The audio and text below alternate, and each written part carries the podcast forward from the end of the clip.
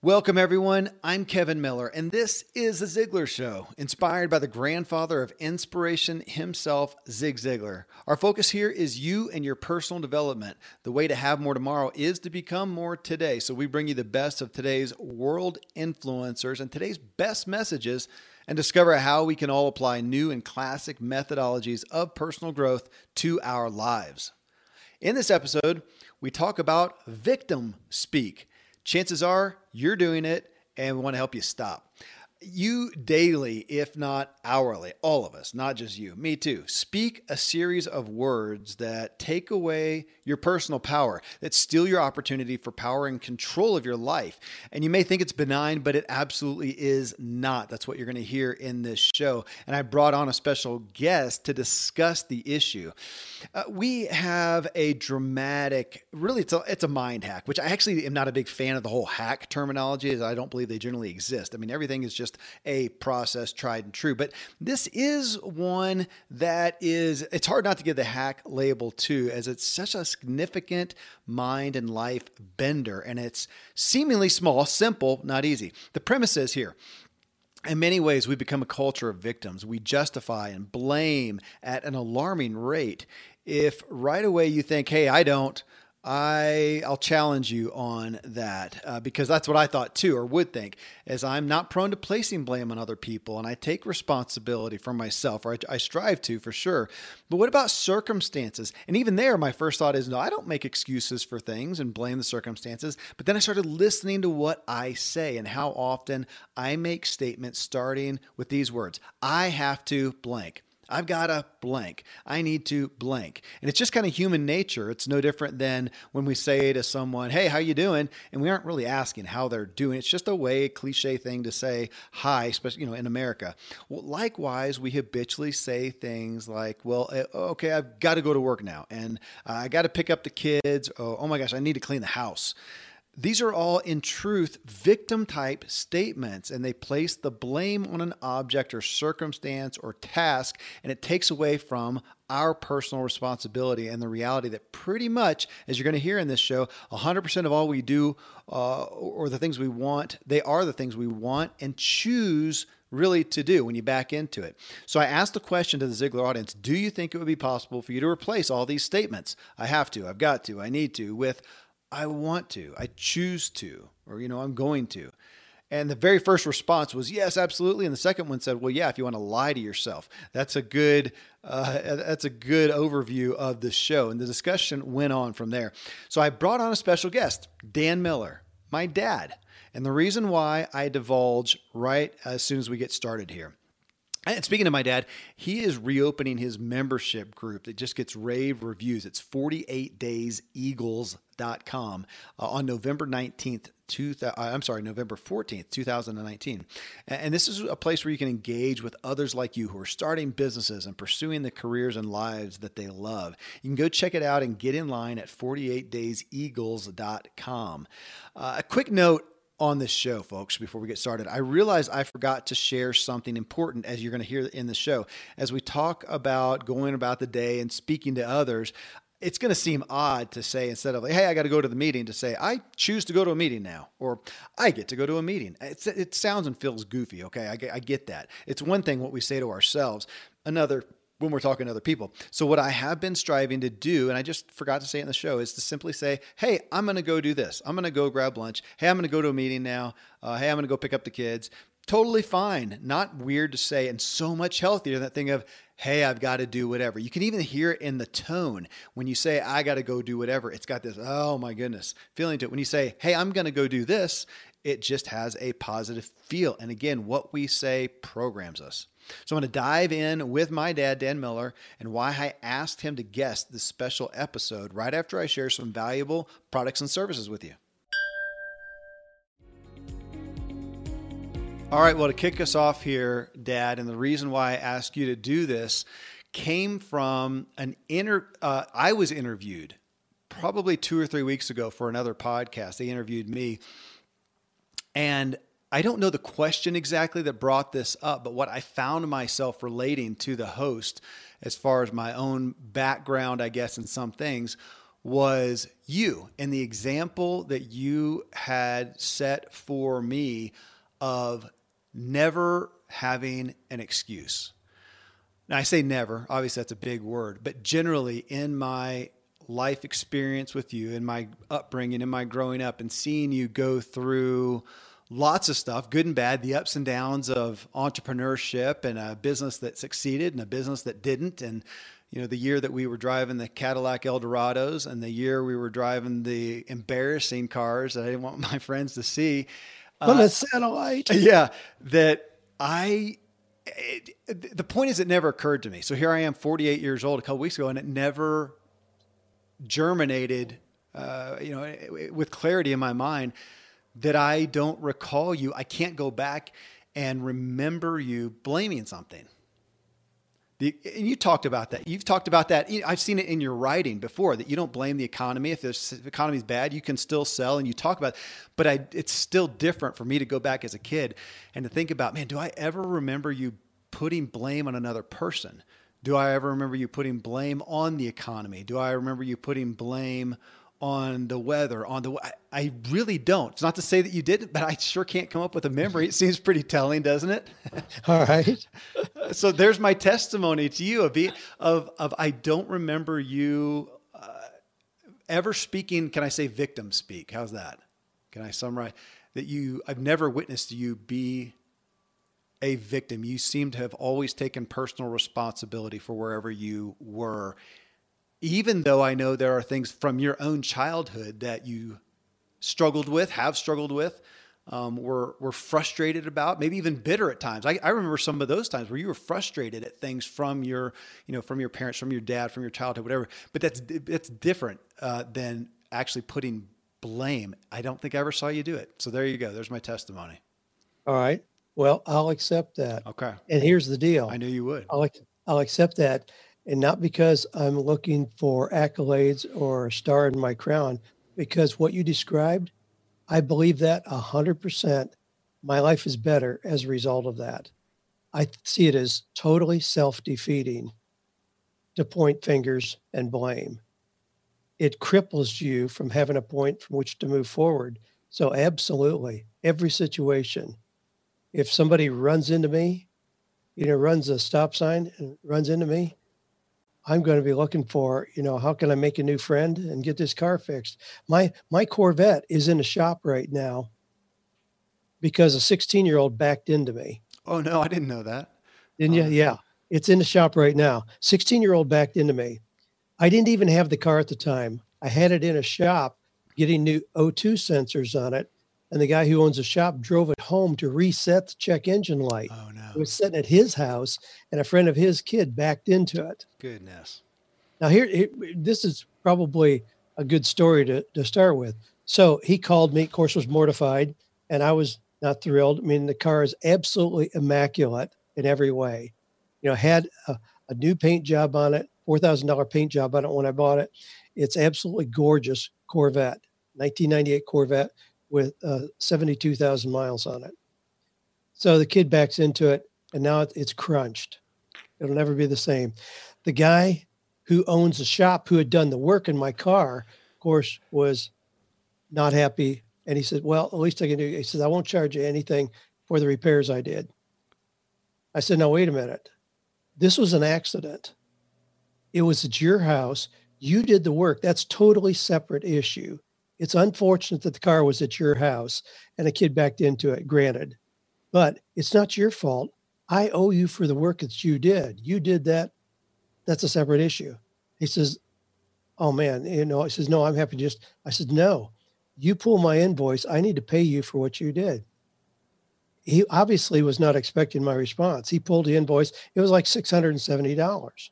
I wrote the check to me, I would see I was not going to include him in any blame for that. It was an accident. Yeah.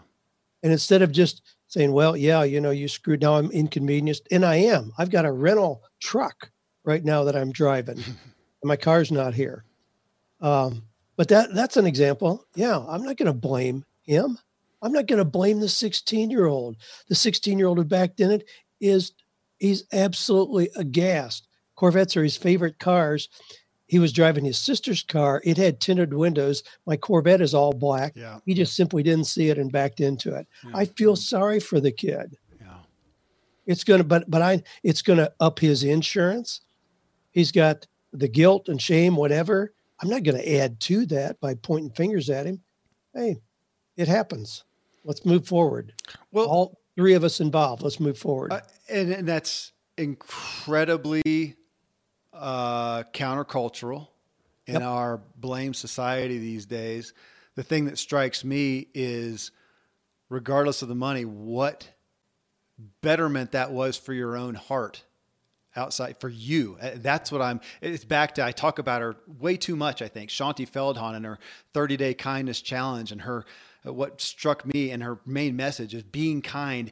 Great if that's good for another person. Great if they give you reciprocity, but it's far secondary to what it does for your own heart and well being. And that's what strikes me about what you did right there. And I think part of this, Dad, I mean, I know you've been counseling people for years, uh, life as a life coach, as a career coach, but helping people along. So I'm sure you have seen this and helped people see their own victim mentality and working themselves out of that. I get that, and you would have learned that in later life. But again, I'm back here to childhood before you were doing any of this stuff. You had a car business. And speaking of cars, you know, you were back on the car lot and doing things like that. And even back then, and it is curious to me if that was how did that get to be who you were then? I mean, was that from your own? Uh, was there an example? Was there a cognizance, or are you? Uh, is this a thank God moment of having that mentality? you know, it's hard for me to unpack all of the reasons that went into that. You know, I grew up, my mom and dad were very kind people. There's no question about it. Coming from their Mennonite Amish background, you know, word is bond. There were always those things. There were good ethics and kindness that I saw there. But it didn't translate. You know, my dad didn't have a business that connected him with other people. So I didn't have a lot of examples of that. So I don't know, but I've always been a voracious reader, as you know, Kevin. Mm-hmm. And just in reading about things, you know, reading your mentor and mine as well, you know, Zig Ziglar and others, Jim Rohn, Brian Tracy, Dennis Waitley, Yeah. Napoleon Hill, Earl Nightingale, all those guys, they all talk about this. None of those guys, none of those guys that we would consider masters of achievement are pointing fingers at other people and Yeah. finding excuses for their lot in life, no matter what that is. And that And that's And, and that's interesting. Though. I mean, even I'm wondering about thinking back to your dad, my grandpa. I would venture to say he didn't allow you to make excuses either. And that may have gone too far on the stern side and the lack of grace. But I would venture to say he didn't leave a lot of room for you to make excuses for yourself in your childhood. I think you're right. Yeah, I think you're right. I mean, we were very, we were taught to be very humble, very quiet. Now, there, it went to the extreme Right. that if, you know, a neighbor came over and maliciously, you know, poured gasoline in your yard, you know, you just wave at him as he left, and that's it. But it was still a very clear message that there's no benefit to be had by blaming and carrying it further by being angry. You know, I hear from people every day who have lost their jobs. And a lot of those people, well, I've got a case for discrimination, Right. sexual mis- discrimination, age discrimination, whatever. And I'm saying, how could you possibly win if you pursue taking that course of action? What would be an, an outcome? Now, they may get a little money or whatever, but do you really want your job back? Do you want to force them to take you back? Well, obviously, that would be stupid.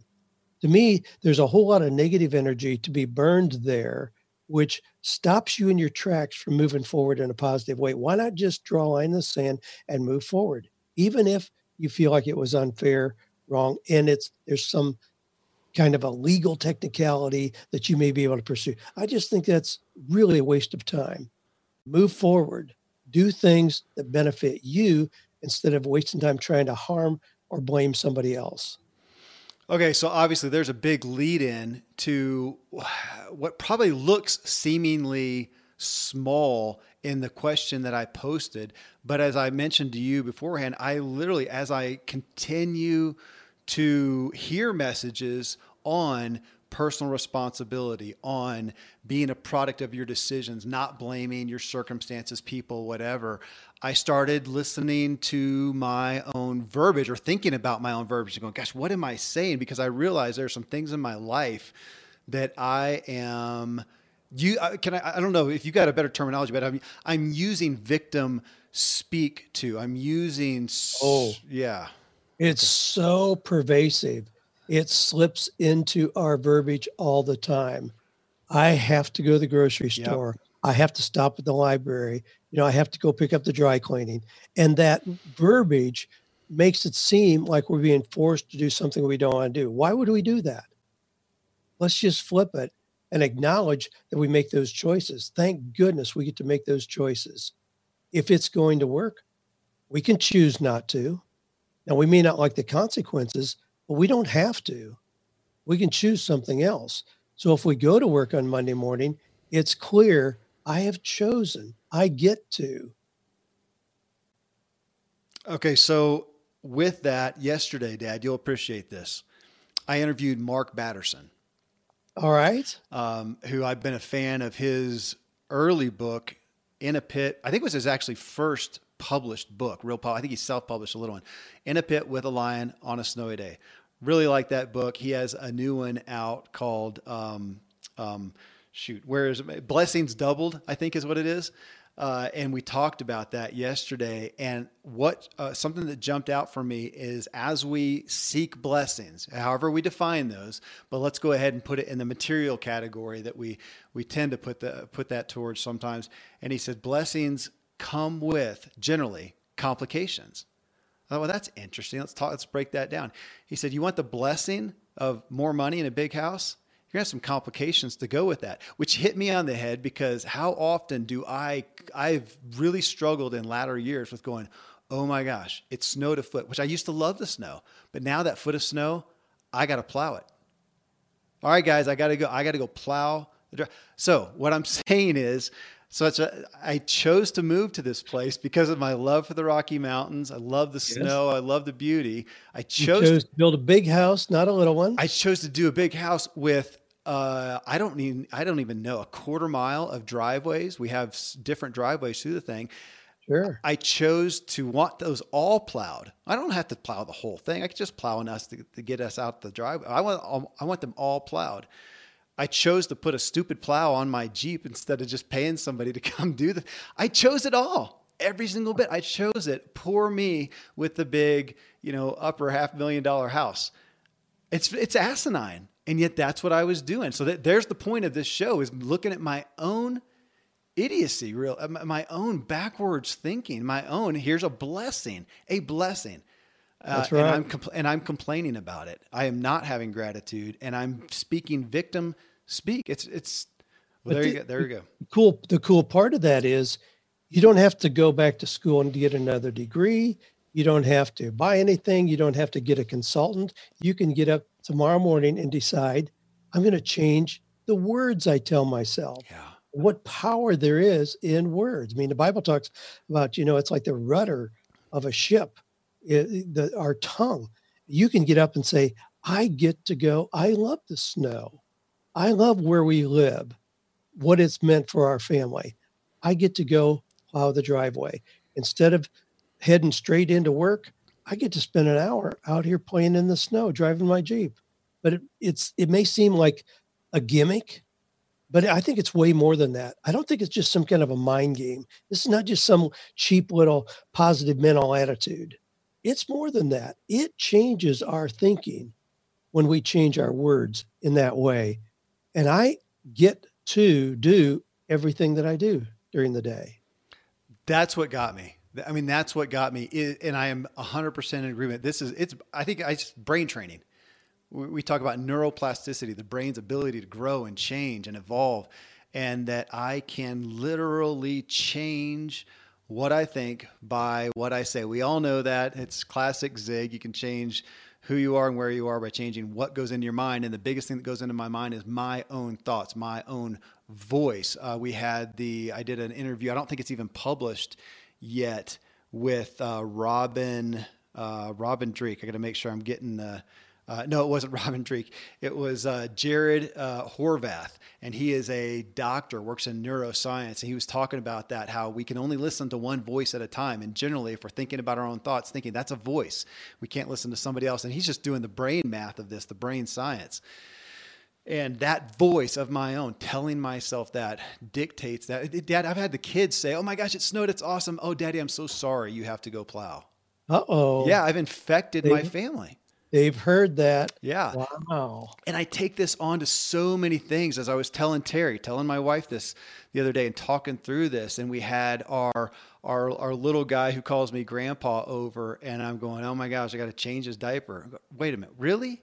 I had to change this blessing of, of a kid who we pursued this lifestyle of seeking out some other lives to add to our family. We did that. Nobody forced us to do that. And I'm going to sit here and complain about. I chose it. I did. I mean, it, and that's what that's what really got to me. And obviously, there are things that happen to people.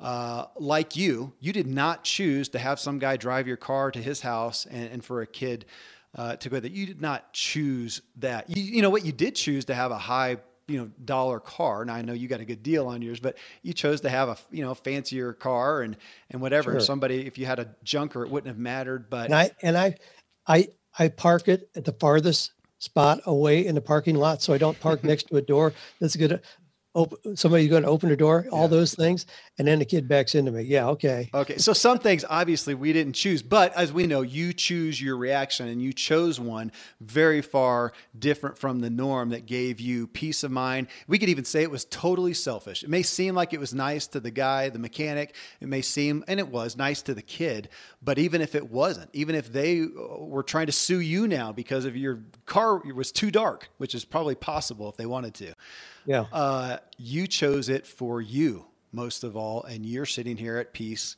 today.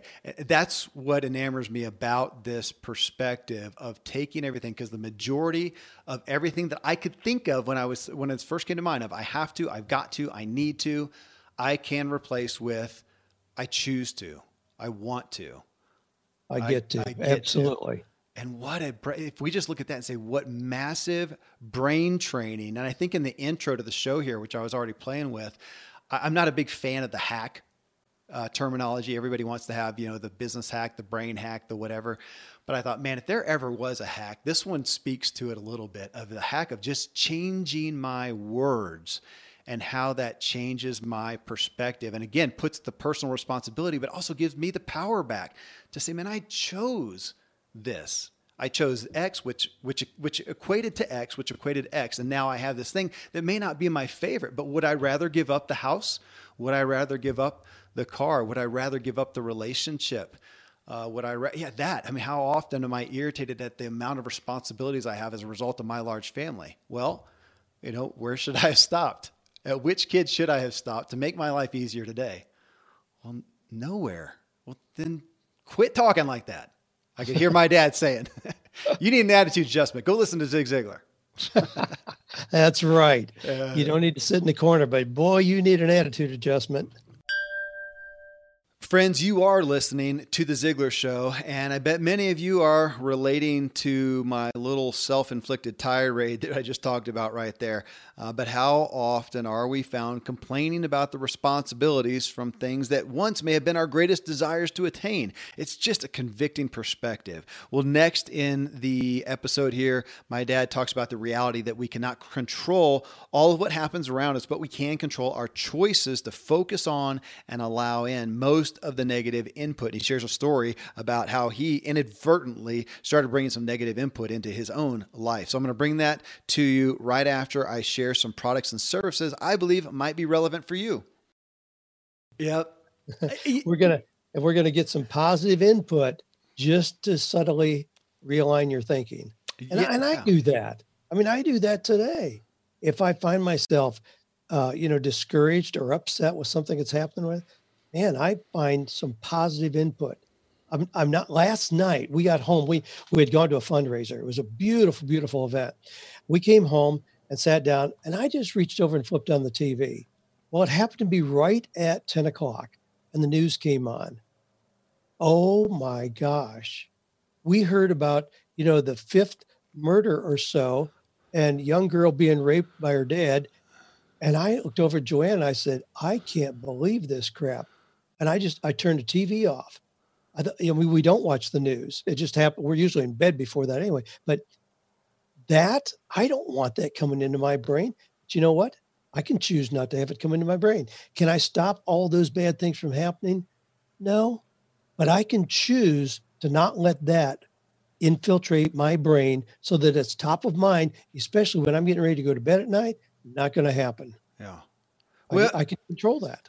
And some of that, I, I, think I want to extend a little grace to folks too, because here I am, Kevin Miller, host of the Ziglar Show. You know, we've been promoting that we just hit 40 million downloads, and and congratulations, that's thank, awesome. Thank you. And the amount of positive input. I mean, I have one of the highest positive input lives there is, and yet the reality that I also can have difficult circumstances in my life, and from those, I can let myself fall let myself get into a rut and then wake up and thank God for waking up. I think that's, you know, that's where I need to renew my mind every morning and be further aware of this. I wish I had somebody who would, you know, rattle me a little bit and say, Kevin, Kevin, Kevin, what happened, buddy? Listen to yourself.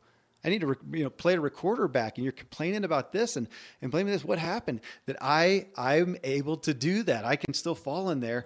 We need to be auditing ourselves constantly to wake up to this. Cause now here I am and going, geez. And then I'm, what you said, I can flip the switch. Absolutely. I, I really can. Absolutely. I, yeah. See that, see that that's that's part of our discussion. Obviously, we can choose to speak new words that'll transform our feelings about ourselves and our opportunities for success. And and that's why when people claim they are trapped, they have no control. It's like you have no idea the control you have. Well, you can choose. Yeah. I, and uh, that's the curious thing. It, and it would almost be interesting. Uh, you know, I, I ask about this on Facebook, so we do have some Q and A. I want to hit a couple of them, and actually, we've done such a good job of hitting the ones where obviously there's a lot of people who are saying yes, yes, yes to this concept even before we really laid it out, but had some people who are obviously struggling with it. And maybe I'll just pull, I'll pull those out um, because it's interesting. I think this is what I'm going to pose for the overall of the show. If all of us would take those have to, got to, need to words and, and put them with I choose and then back that up. I choose to change the kid's diaper because I don't want poop on the floor. I, I, there's plenty of people around the world who wouldn't change the kid's diaper. He can poop where he wants to, and they're going to do. I don't want that, so I am choosing a cleaner home. I'm also choosing to care for this kid because I chose to get involved in this life that created this kid, and it does so often. How often would it not back up into a choice? And the worst case scenario, back to those things where you really are it wasn't a, it was not a product of your choice because as people go down through this and list out 10 things that they're doing that i got you i need to uh, to, there's going to be a couple in there they say well that wasn't my choice. If you can really get to that point then at least we're back to where you were where you get to choose your response. Yes. I mean i talked to ceos who are making $700000 a year. They're miserable. They hate the life that they're living and they feel totally incapacitated. They feel totally trapped. Like they're going to derail everything in their life if they make a new decision. And I'm, I'm just, and what I tell them is you're not trapped. You have amazing opportunity, a wide array of choices. You're choosing the life exactly as you have it today. Mm-hmm. And that's where sometimes, you know, people do resist that. Well, no, you know, all these things. Well, no, you know, let's just back up. Let's just look at the choices you made along the way. I mean, Andy Stanley has a book called The Path, where he talks about somebody who has a massive blow up in their life of some kind. It never happened in one day. We can trace the pattern back, oftentimes for years, to see choices that were made, decisions that were made along the way that culminated in what just happened. But that, again, that's a positive thing because we can say whatever my life is today i can draw that line in the sand and i can make it dramatically different tomorrow by simply recognizing i have choices and perhaps changing one or two of those choices made You know what, Dad? I want to eh, something you said there made me think of, and as as we look at things that we tend to blame, how often do we blame relationships and blame people who may have gone south on us? We've all been in relationships where somebody really did take a bad turn. That other person really did take a bad turn, and we got the brunt of whatever. That does happen. But there's a book that I read. Uh, actually, it's a book that I that I love called uh, it's either Aware or Awareness by Anthony DeMello um, I think I got wind of it through Tim Ferriss, actually.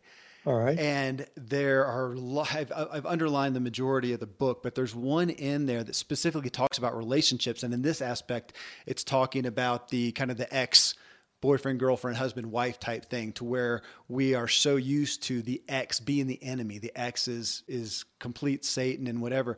And he comes back, he says that the majority of the time in his experience, the person is upset at themselves for not having better character judgment or not having seen the telltale signs of this person, you know, going going bad way beforehand. They wanted to see what they wanted to see. They wanted to believe they made those choices. And relationally, and I look back on my own, I don't have, thank goodness, I don't have a whole lot of relational strife, but in the handful of times that I can think of of being in union, usually in a work scenario with somebody who then I think they they did wrong um, I mean, they really did. I, I, believe I go back there and I make a case. I think they did, but am I going to blame them? No, because I, I, can also look back and go, I went forward longer than I should have. I did not do my own due diligence. I hung on for my own self interest further than I should. I let myself be in that place.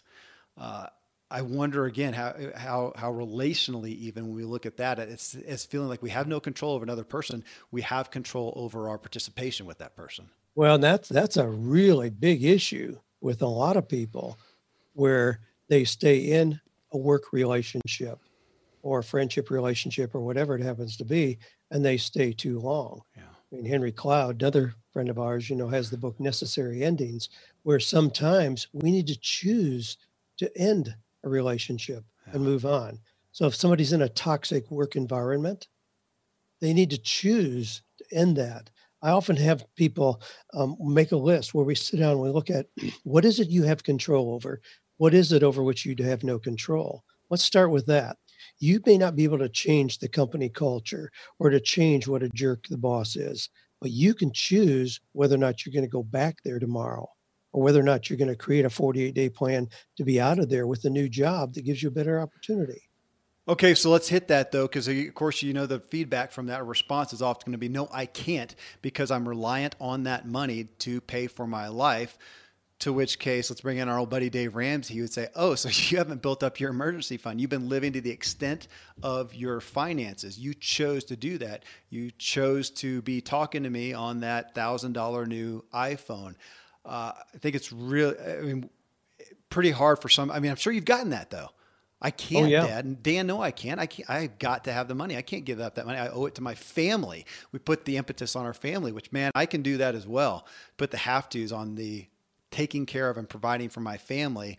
When in truth, the majority of it is, well, my family's my choice. They didn't just come here for no reason. I participated in those. I, I worked with a with a pastor just recently.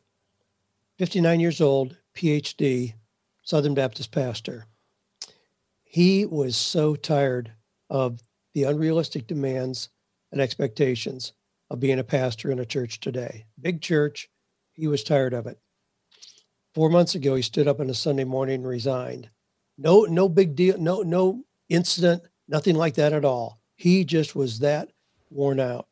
And he thought, man, I just screwed up everything I've ever worked for. I have a PhD from seminary, and now I gave up the only career I've ever known you know what am what in the world am i going to do? We looked at his life. He came to me just a really great guy just gentle spirit and we looked at what is it that you do really well? Obviously as a pastor you were required to do 30 different things. What are the two or three that you really enjoyed? Well he enjoyed being in the pulpit and exhorting encouraging persuading motivating people. I said wow you'd be great just doing like seminars and workshops just training people. He said i'd love doing that what we did, I said, surely you have content in all your years of pastoring where we could pull out three or four content areas that you could develop into workshops have application in businesses. He said, yes. Well, he got bogged down in that. I said, let's not even make it that difficult. We don't have to. I said, let's find a company out here. There's lots of them. Fred Pryor, Padgett Thompson, Training Registry, AMA. There's all kinds of companies that provide these workshops where they send out 100,000 flyers in your area there in Colorado Springs. And on a given Tuesday, they have 85 people sitting in a room who want to know about how to deal with difficult people in the workplace. They need a facilitator to come in and do that. That's what this guy does. Hmm. He got a contract immediately with one of those companies to do 10 days a month where he would be walking into the room and doing what I just described. He feels like he's on vacation 10 days a month, no weekends, um, no weekends, no evenings, nobody calling him at 3 a.m. because their teenager didn't come home. He simply walks in the room, does what he loves doing, still using God's gift to him to motivate, encourage, and inspire other people. Gets paid two grand a day for doing that. You know, the company's going to make big bucks and doing that. He gets two grand, 10 days a month. He's making more money than he ever dreamed of making in his former position. He thought he was sabotaging everything he'd worked for. He thought he was trapped, and he walked into the most refreshing and financially rewarding season of his life. You said the word trapped in that story, which, and I love those stories. That I, I, you have no idea how often I relate those, whether it's on the show or in person. The, the stories that I heard, have heard from you of people you've worked with, and changing that paradigm, and how often is that from that trapped perspective because uh, you know I, I, again i understand that I, I, want to put that out there that folks i'm i'm we're having this show because of my own epiphany about myself obviously being privy to a lot of people's stories and stuff but just realizing this exists in me and i am acting like i am trapped and I know it's ridiculous. I think that's the big thing, Dad, too. I know I can sit down on any given morning and on my back deck in the sunshine and think I'm, I'm the wealthiest guy alive. A billion dollars in the bank would not I could not make this moment any better. I could not make the reality of my life any better. And yet I'm still under this attitude of feeling trapped by the back to Mark Batterson's things, the blessings, add more responsibility, however you want to put it. Wow. Boy, that's a slippery slope. Sure. If we want to avoid those complications, it's like if you never want to be criticized, do nothing, have nothing, be nothing, say nothing, you'll never be criticized. But if you want to do something significant, it's going to draw fire from other people who want to pull you down. In the same way, having more things, having a higher level of success, whether it's opportunities to speak, coach, train, whatever, or have material possessions, you better believe it, they come with complications. But we're right back to where we started. Would you choose not to? Are you kidding me? I mean, live in a mud hut somewhere in the middle of a cow pasture, you don't have a lot of complications, but you don't have a those that sense of enjoyment that you just described either. And it brings out that kind of the be careful what you ask for, I guess, because here's a, I, I was thinking I've, I've really been uh, frustrated with myself sometimes for being sought. Uh, here, here's a good one. Sought. I'm sure you have too. Uh, maybe not sought after for advice on something. Who does not want to be asked for advice? I mean, eh, talk about a dopamine high, man. We all want to be asked about ourselves. We want to be asked for advice, and you could you could imagine the person wishing that they could have influence, wishing they could share a message, wishing they had a stage, wishing they had an audience or influence, and then 5 years down the road, they pop up their email or pop up whatever and somebody's asking for their wisdom and they go, "Oh, seriously, another one?" I mean, how does that happen right. to us? Uh, or they they they close off comments on yeah. their blogs because they don't want to have to relate to people. Yep, I see it a lot.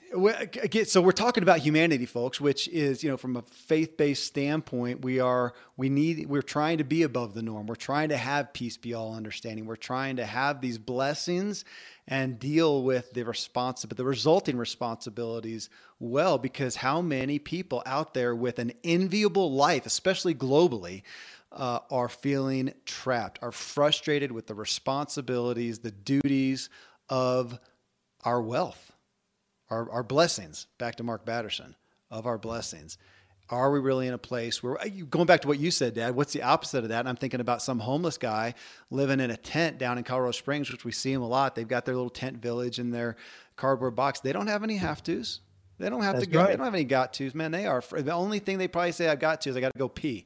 You know, that's maybe it. They don't even have to eat half the time. They're nothing. They, are, they aren't going to say, "Oh, I have to get the hot water heater replaced." Gee, I have to change oil in the Lexus. Yeah, they don't have those challenges. That would Guess be the what? It'd be like the first world problems. Oh, I'm so sorry. You're having problems with your cell phone service. Poor you on your thousand dollar dollar go. It really is, and I don't mean to poke fun at the re- uh, at the real hardships because I still have a day. I am right now at 48 years old on October 23rd, 2019. Right now, I've got responsibilities that I don't have the answers for. I have realities in my life that a lot of I, I'm finding myself a lot lately going, man, I am not sure. God, give me wisdom. Help me seek wisdom from other people because I am I am not sure and this is weighty. So I'm not making light of these at all. But my gosh, my attitude towards those. Well, this is back to the uh, I just talked about this with my boys last night that the positive thinking as Zig says won't let you do anything, but it'll let you do everything better than negative thinking will. So if we take that to this that the saying I choose and really getting into that, backing into that, and to get to realize that for the most part we are choosing uh, is powerful. You know, one of the things that we probably ought to recognize is with more opportunity, there do come more challenges. And with that, we can easily see those little things that creep in where we all of a sudden are saying, I have to. Gee, I have to go see my financial planner because I got another million dollars. I'm not sure what to do with. Are you kidding me? but so many of those things, yeah, th- those have tos are based on the life that we have chosen to live, the life that we get to live.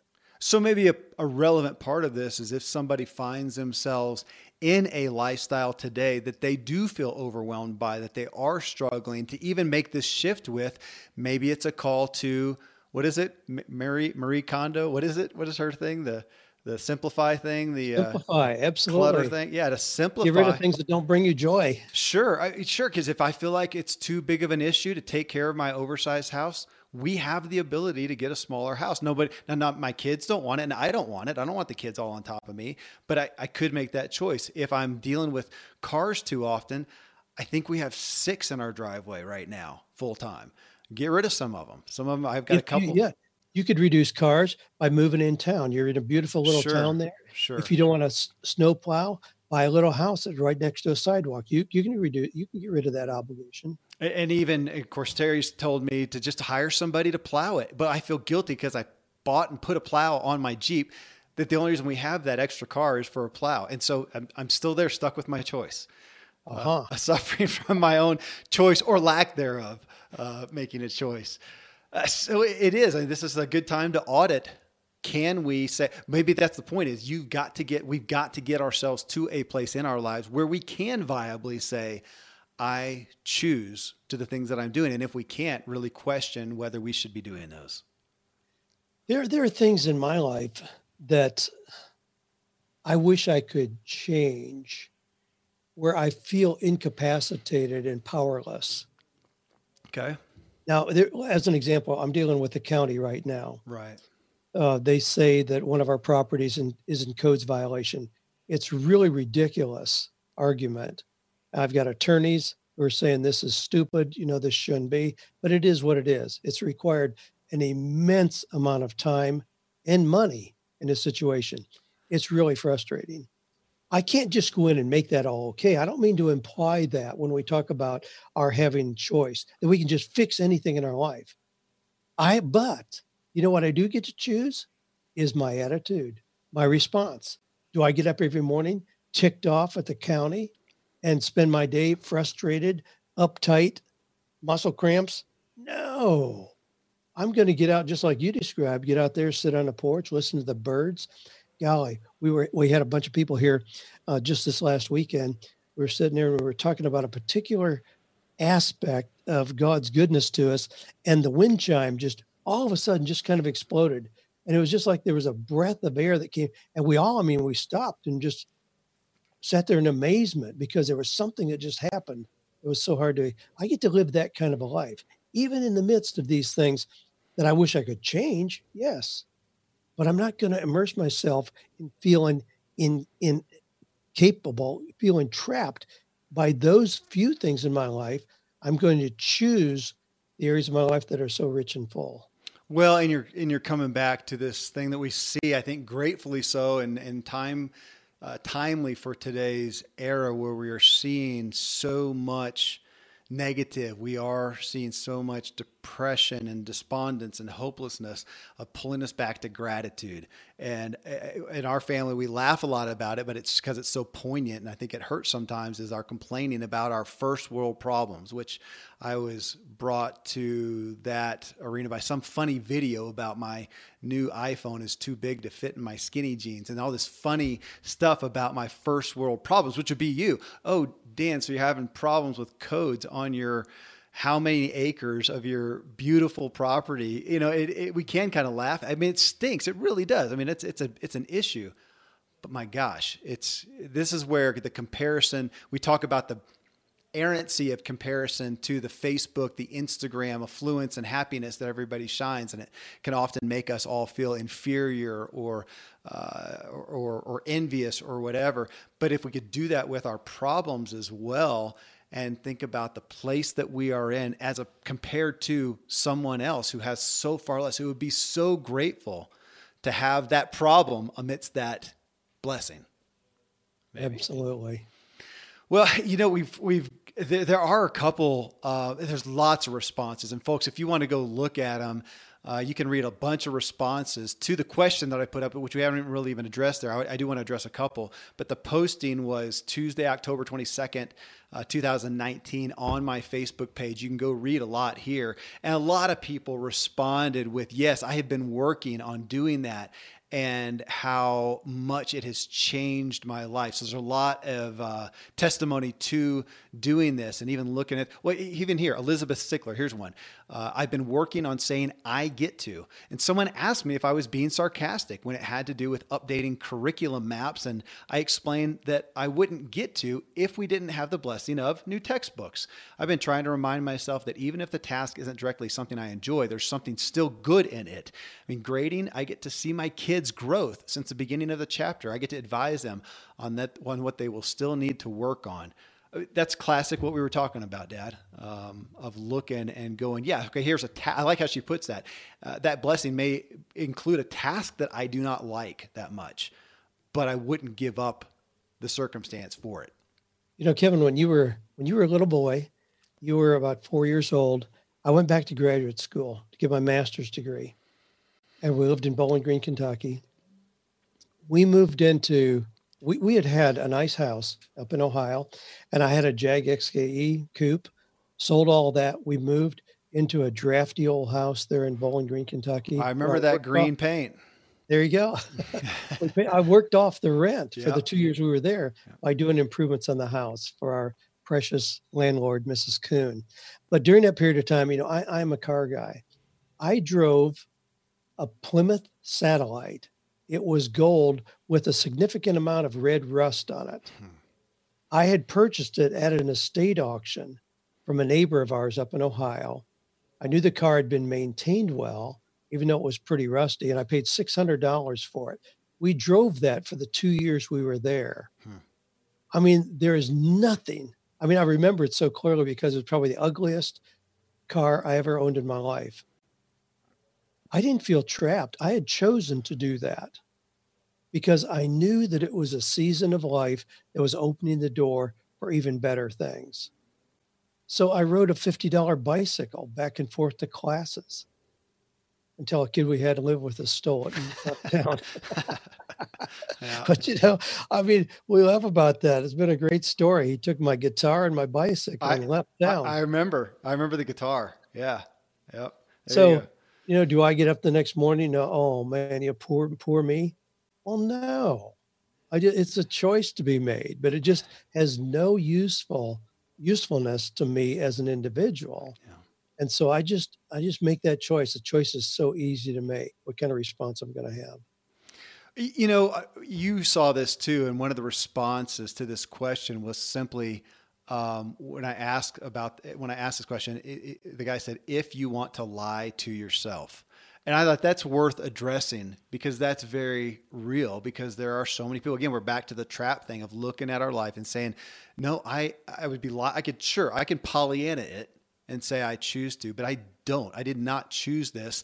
And especially when people have come from hard circumstances where they were victimized, I, I can understand. I think we all can, and I and I know neither of us are trying to minimize tragedy and trauma in that, but we're still back to. I, I still would cite that generally, even in our circumstances, if we backtrack, we will find that wherever we are is according to choices that we have made. It goes back to that question that I asked for a show a couple weeks ago of do you believe your life, your circumstances are a product of your decisions or not? And that's a hard that's a hard issue to deal with and yet we know the power of it. I guess that is as much as anything dad is just talking about the power this issue has in our lives. And again, here I am, brought this up, not because I've arrived, folks, but because I realize that this has seeped into my life.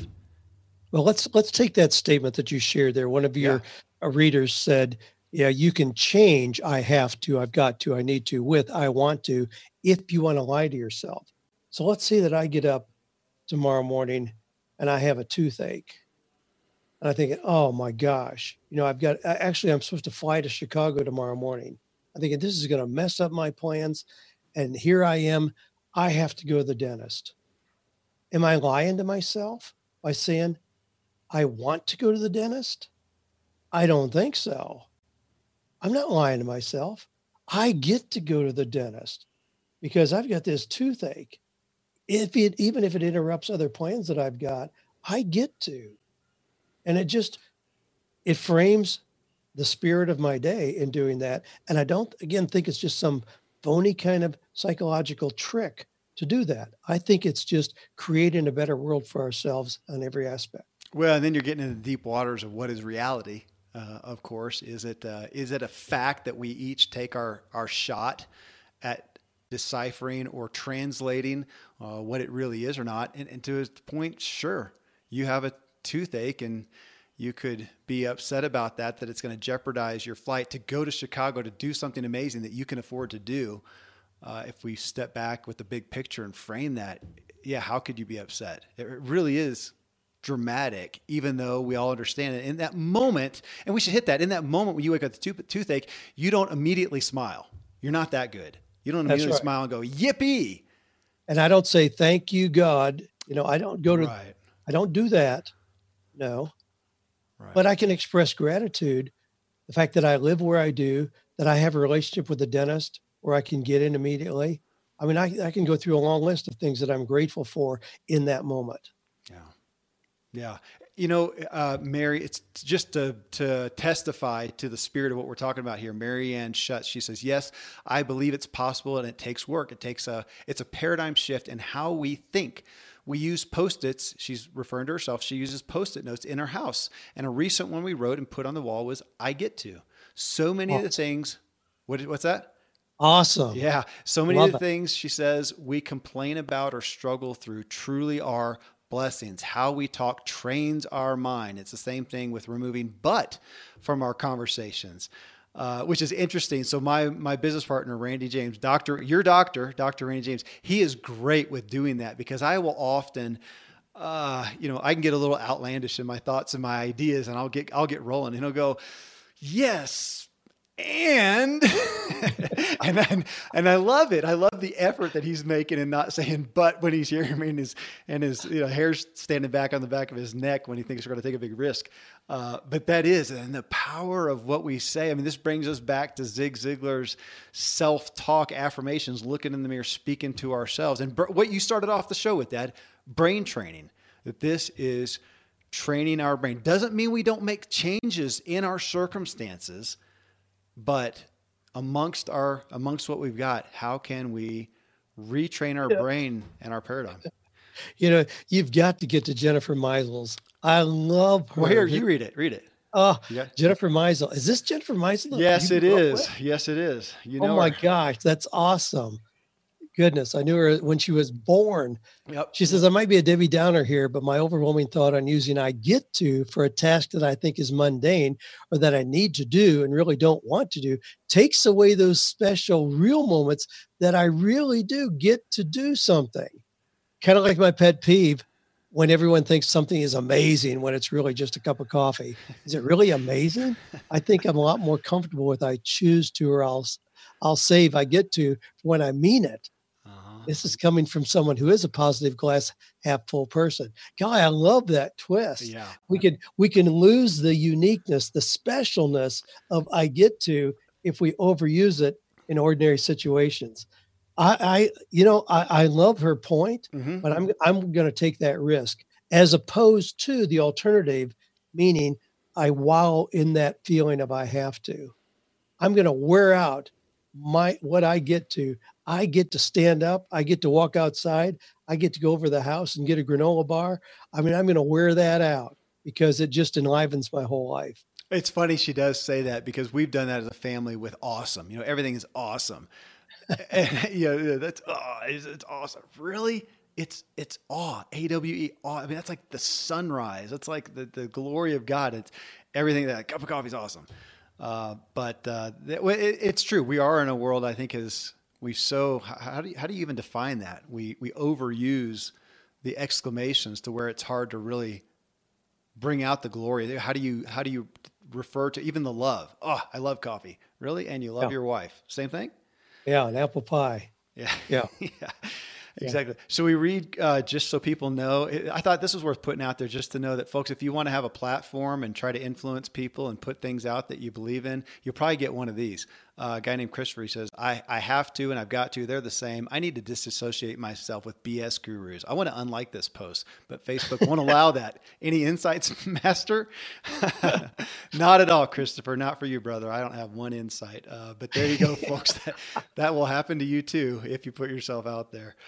Oh, that's hilarious. Well, you you know the the thing is, it's it's like people when I go to a book on Amazon and they have nothing but five star reviews.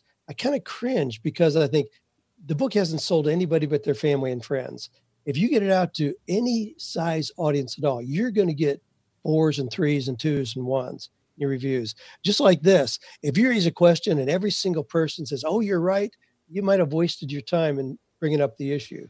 But to have a Christopher in there that says, "Man, this is self-help BS," Uh, I yeah. love. Hey, I learned that. I learned that with you, Dad. I learned that back when you were first building your email list and I think getting replies back. And I remember some who, right at the bat, uh, it's when I was working with you. And so I felt responsible for some of this too. And they'd write back questioning your Christianity. Oh, Uh, yeah. and and I would respond a lot, uh, a lot of the times to them. But it, I learned well, and I'm sure you, you know, it's because you, you told me that. Say, hey, if you don't, if you want to be safe, let's go back to the thing. You don't want any responsibilities. No, I got to, I need to. Then live in a cardboard box. And right. uh, if you're going to get out and speak anything, I, yeah, same thing, man. I, I look at some of the top podcasters frequently and look at their reviews and I'll pull up their negative reviews and they all have them within the past week. You find these big folks and they, I mean, it's scathing, absolutely Sure. scathing. I think it's, that's, that is great. Though it's interesting. You, you mentioned the Amazon reviews. I have, when I've seen negative ones, um, or gotten them. Gosh, what have I gotten on myself? A negative reviews, you know, on iTunes or something about the show or whatever. If you can, if you're in a place where you can click on that person and see other reviews that they have done, Yes. generally, yeah, generally you get a negative review, you'll see that that's all they give. That's all they give. Yeah. Yep. Yep. They are the real Debbie Downers out there. They're just trying to crap on everybody they can get in contact with. Yeah. You know, Yeah. Here, here's another one that I pulled out, Dad. Uh, David's story. He says, uh, I want to, but do I have to? And somebody put a little smiley face next to that. And I thought, you know, it's, it's kind of funny. I, I want to say that. I want to, but do I have to? Uh, funny, but it's really belying because if you feel like that, it's probably the reality is he wants to want to. And how often does that happen? I want to want to do that. I really don't, though. I'm really not that committed to it. I want to, uh, you know, it'd be like food, you know, in my life of the food Nazi family and stuff. Oh, Dad, I really, I really want raw carrots instead of that donut. you know, and that's the joke. Well, you kind of want to want to, but in reality, man, I do not want that as opposed to that. And there is some of that truth in our lives, but we got to again look at it. What do we want? What's the end goal? Do I want to give up my health for the donuts? That's Not right. really. It's pretty easy trail to follow in that example you just gave. Yeah. Do you really want to do that? Now, again, it comes back to the freedom of choice that we have. We can use that freedom of choice to our own detriment. And that's a positive outcome. I mean, it's a positive possibility. But in the same thing, you know, I mean, if you really want to not have to be confronted with these choices, go to jail. Golly, all the food you want to eat, place to sleep every night, you know, no responsibilities, and you can do that. But as soon as we're not in that kind of a restrictive environment, we're going to have choices that we get to make. Yeah. Hey, this is one I pulled out because uh, Jennifer Harshman, who you know, Yes. Uh, she put in here, she said, I get to, I choose to, I'm honored to. And in the case of most of the work I do for my clients, I'm thrilled to. So I like that because I have a pet peeve and I didn't get it on my own. I think it was, maybe it's your fault. You gave it to me or somebody else who just expounded on this tendency that we have to have in our culture of responding to somebody saying thank you with no problem. Oh my gosh yeah, wears me out, man. I, I just, oh. I, I, have such a soapbox on that one. When I go to someplace, choose to give them my money for their product or service, I say thank you, which in a sense, why would I have to? They're, they're doing their job, but I say thank you and I get a no problem, which conversely means it could have been a problem for me to come here and purchase. Yeah. Yeah. Yeah.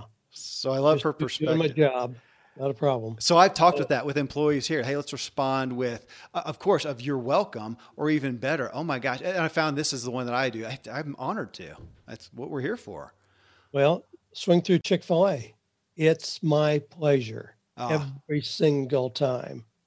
That's part of their culture, and it may have a little bit to do with the fact that the average Chick Fil A grosses twice what the average McDonald's does, even though they're only open six days a week. Goodness. It's and, my pleasure. And what has that done for the programming of that kid with his minimum wage or whatever they make job there who has to respond to that? There's no way that doesn't bleed over into the rest of his life. Totally. Totally. Yeah. yeah. And the whole culture of Chick fil A. I had the pleasure of interviewing Dan Cathy recently. Oh, that's right. That's right. Yeah. But, you know, the whole culture is that they're training young, impressionable teenagers and releasing them to the world where the ripple effect is just incalculable. You know, not trying to bring people in and put handcuffs on them and keep them there for 40 years. It's not that kind of environment. Yeah, they're trained in those simple life principles like we're talking about here, life hacks, if you want to use that mm-hmm. word, that we're talking about right here. And then putting those people out where it'll change their perspective of the world forever. And in that sense, that's why I am I am surprised at that to exist with Chick fil A from Dan Cathy, why wouldn't every other fast food restaurant, comparable company do that? That's what blows me when I go in there. And obviously, there's been zero training. I mean, these kids got to do what they what they're told to do, and that they have to say, "Do you want fries with that?" They say, "Do you want fries with that?" And if you told them to say, "Hey, it's my honor, it's my pleasure," they would do that. Why does that not happen when you've got a shining example? It is it, it's just it, it's it's mind blowing how rare it is. Which again, we're back to the focus here that we are talking about being weird folks. We're talking about being abnormal, about being supernatural, to look at our lives and to take away the I have to, I need to, I must, I whatever. And I'm here doing it my own life and just changing my, and I have to be aware of it. And the, the thing is, it's so hard. Somebody wrote you have here. To be aware of it? What's that? I have to be aware. I get see, that's exactly what I was going to get to though. It's so habitual, and somebody talked about that. Somebody said something. Uh, I'm scrolling down here, but just talked about that. It's um, it's getting to be. Uh, I'm not finding it, that it's getting to be a habit. I think is what they said that they're trying to do it, and it's getting to be a habit. That's the biggest issue. And so, as I've talked about this with the family, I think we said this, but we haven't really taken hold of it to call each other out on it. Uh, no different than you did when I was a kid. Yeah, I think you did to all of us when we would say, I, we didn't say like. Today, the word is like. That's what kids like. You know, I was like doing this and like. They didn't do that back then. It was you know, I think was the primary one. Uh-huh. And uh or like you know. And you would, would call us out. What would happen when you'd say, I can't? Are we Americans or Ameri-can'ts? There you go. Yeah, yeah, there we go. I'll never forget it. Uh, there you go. Here, here you are, 48 years old, and you remember those things were taught to you when you were four years old. Just simple little hacks, if you would, but principles that just take root in your life and affect you 40 years and later. you you drill you you taught me in that And today I have gotten, I don't know how many times I have heard that because if I listen to myself, that's what I hear is um, you're like the rare one. I hear the um, or like, you know, or I have the tendency to speed up and start talking too fast. But I hear testimony so often from people about how well I speak and how I don't say those things. So those have been, I've, I've drilled those into a habit to some standpoint. Good. To do this though is going to take that as well. To in my house for us each to, to take the, what'd you say? I get just like what you did to me. Uh, you, are you have to? Uh, yeah. I, I, need to. I've gotta. You have to pay attention. No, you get to. It's common vernacular, and I, and I and I want people to hear too, though, that this is not just again, this is not just semantics because it is. It's gotten to be common vernacular, just like that. Really, seriously, you're going to get upset with somebody for saying no problem. You know they mean well. I, I do, but it still matters. It's, it matters. Yeah. Yes, I had um, a young lady who is very well known in our world podcasting world. I listened to her podcast recently and I emailed her and I said, Look, as your mentor, and I am, I said, I want you to listen to your podcast. I know that she's an animal lover. She's very active in her local humane society for animals. I said, I want you to listen to your podcast and I want you to commit $2 to donate to your local cat shelter for every time you say like. Ah. Wow. She had a 45 minute podcast. She accepted the challenge, wasn't offended. She accepted the challenge. Texted me a couple days later. She said, Those cats aren't going to be hungry for a while. 82 times. Oh my gosh. In a 45 minute podcast. She oh said, Oh my goodness. It's one of those little verbal things that creeps in to our vernacular that we sometimes are not even aware of. Yeah. We, we had somebody we listened to the other night and I, I just about couldn't get past the amount. It was, um, every, uh-huh. and it was celebrities. It was celebrities answering a question and they literally, the question was answered and almost, I, I really, it was almost hundred percent. They asked a question, they would go, um, blue.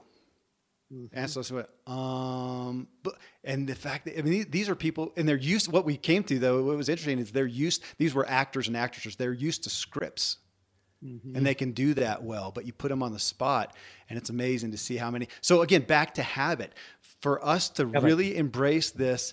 I've gotta, I have to, I need to is going to be significant, which I think is belies part of the point here. It is so ingrained in us, but those are, when to come back to what we talked about, those are is is there a better word to say? Those are those are victim words. Those are it, trapped words. They are. Okay. It, it, we're giving away our power. Giving away our power. Yeah. That's and if we and we can easily ask those who are around us, who are close to us, just to help remind us when they hear us, be that our kids, our spouse, coworkers. If you really want to change it, get people to point it out because you may not be aware how pervasive it is in what you're saying to yourself. And so you can create a new habit very quickly by doing that. And I maintain back to the beginning, yeah, that it'll it'll change your whole feeling about the life you're living if you recognize you're making choices rather than feeling victimized by things you have to do. I, I just wrote that down. I think I'll take that home to the family tonight. Uh, that's a way that we can remind each other when somebody says that to say, "Hey, hey, you just gave away your power." Yep. And bring them back because I can see my boys, you know, talking about there, there's so many, my middle school boys, there's so many things that they do feel like they have to do. They didn't oh. choose this house that they have to mow that big yard. They didn't choose have this many rooms, this many trash cans. And I can, I can, you know, I, I can sympathize with that. I remember you, man, I didn't choose that. that was, I should have said that because my kids, we don't mow a whole lot here. That was mine when you would have me go mow the yard instead of going yeah, off baby. my way. I didn't choose this. I'm a, I, I, I vowed I would have a condo, uh, and I'm never going to have a yard. I have to mow this stupid thing. I didn't choose that, but uh, man, that is trap thinking. I didn't. It was building up your legs for better bicycle racing. Apparently, that worked. It didn't. It didn't uh, cause me to go to a house with green grass. Now we just have weeds. Well, hey, I, this is and this is why I wanted to do it with you, Dad. Again, back to that that uh, what a gift to me because the no excuses, the no the no blame, the taking responsibility for your life. I witnessed that in you and and in mom, and um, man, it, it made an impact on me to where that is not very much a part of my life, never has. And I think real quick, I, I, would say, and I think if we heard this, we talked about blame and victimization. There's a lot of people say, no, I don't, I don't do that. And I would say generally, I don't either, as far as blaming people or blaming people especially. And I would say I don't blame my circumstances either. But then if I'm speaking, I've gotta, I have to. I, by proxy am, and it was infe- it has been. I'm gonna say it has been infecting my mind. It's been infecting my attitude. It's been infecting my demeanor. It's been stealing away from my gratitude that I am absolutely, even uh, uh amidst all that, I'm aware of and questioning how on earth could I? I have no right to be down about anything, and yet I'm struggling with this. What's going on? How much of it has to do with the words, the primary input I'm giving myself, which is my own words? And you frame that really well the primary input you're giving yourself is your self speak. Yeah. It's your thoughts, your words, your actions. Yep. Absolutely. All right. Well, so most of this show is your fault. I, am gonna. that's what I'm gonna title it. This show's my dad's fault. My dad's fault. Blame him. yeah. Well, hey, I hope this spoke to folks. Dad, thanks for uh, for doing this. Thanks for oh, what a delight. Thanks for the reality that I'm here and even aware of the issue in my own life. Much to do with my early programming and attitude adjustments from you via Zig and everybody else. Uh, thanks, Dad. Oh, my pleasure. Thank you, Kevin. Well, friends, so how do you think you're doing with your own victim speaking? How often during a given day are you saying, I have to, I've got to, I need to, or some variation? And again, can you hear that tone? I've got, I got to go do whatever. Chances are it's really often, it's well entrenched in your mind. It is a habit. And uh, remember again what I added to the intro, intro that when you're talking to other people, and you're used to saying that, hey, I got to go do whatever, it does feel odd to say, um, I choose to go get lunch now. I choose to go to the meeting, whatever, or I get to. So just to simply say, hey, I'm going to go do whatever. I'm just, I'm going to go do this. Uh, not I have to, I've got to, uh, but not weird again. So just I'm going to go do whatever. That change alone will make you pause and and you will think differently about those things you are going to go do. Well, coming up next episode 729 letting go of that first waking anxiety. So, boom, you wake up in the morning, and often the first conscious thought is a worry, concern, or anxiety. It sounds negative to say that, but I think it's just human nature. It's how our minds work to first deal with that, you know, initial threat, any threat. But it's just not an optimal way to start the day. And if we hold on to that worry, which we're prone to do, it will likely taint the whole day. So Neil Pasricha's tactic is to take that thought captive in the first seconds of his day, right away, boom, and let it go. He writes it down in his journal to get it out of his head. Uh, then he also writes down something he's grateful for and then he writes down something he will focus on for that day. He calls this his two minute morning and uh, actually sells a journal by that name that's a bestseller. Well, Neil was our guest in show 727, where the topic was to quit living a fragile life. And I encourage you to visit neil.blog, subscribe to his podcast, Three Books with Neil Pasricha. You can get his just released new book, You Are Awesome, uh, along with that blog, Two Minute Morning at neil.blog or again wherever you buy books of course.